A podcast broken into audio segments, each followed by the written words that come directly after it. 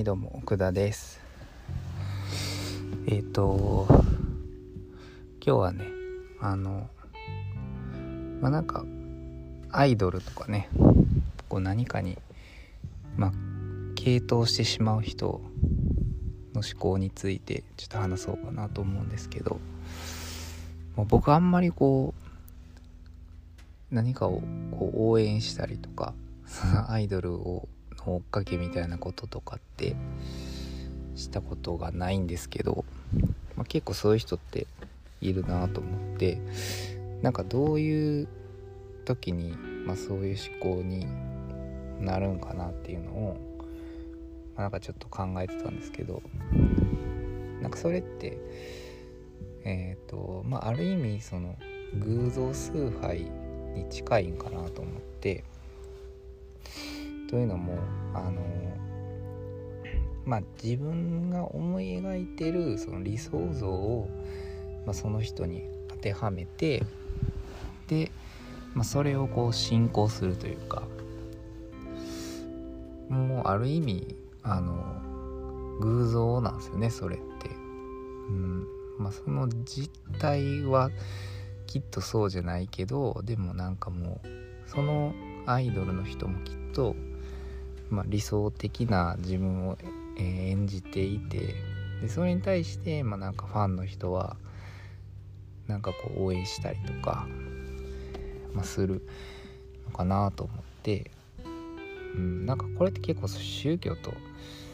似てんなって まあ僕は思うんですけど、まあ、それいいとか悪いとかいう話じゃなくってうん。まあそこでいくとなんかその自分のそのえー、まあ、足りない部分とか自分がその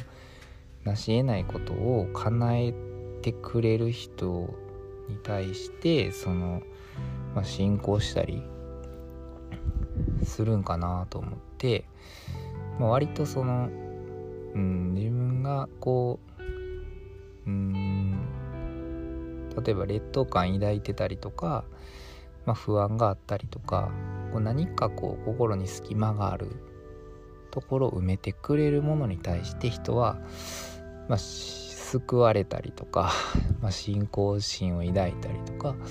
まあ、するんかなっていうふうに思ったんですね。うん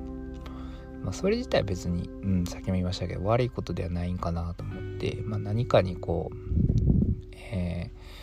傾倒してなんかそれで自分が救われるとかっていう感覚になるのであれば別になんかそれはいいことなんかなと思うんでうん。ですね、うん、だからまあどういう時にそういう思考になるんかなとかっていうのもまあ考えたんですけど、まあ、僕はあんまりそういうふうにその、えー、別のものでその自分の心の隙間を埋めたいとはあまりまあ、思わないので、えー、まあ、好きとか好みみたいなのもありますけど、まあ、それはなんか進行したりとか、えー、傾倒したりっていうことはないなと思ってうんなんかまあそういうふうに、え、心に隙間ができた時にまあそういうものと出会ったらもしかしたら変わるのかもしれないですけど まあ今までの経験上そういうのはなかったんでうん。まあそういう人の思考僕はあまりこう分からないんですけど、まあ、なんとなくそうなんかなっていうふうにまあ感じたっていう話をまあ今日ちょっとしたかったんですけど うん。まあでもなんか、まあ、いいですよね。その自分以外の人がその自分の願いを叶えてくれたりとかうんそういうのはすごいなんかいいんかなってちょっと思ったり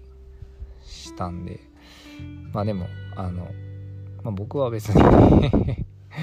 何かをこう追っかけたりとかね傾倒したりっていうことはまあしないと思うんですけどね。うん。まあそれはそれでいいんかなってなんかうん。新たな楽しみ方というかね。うん。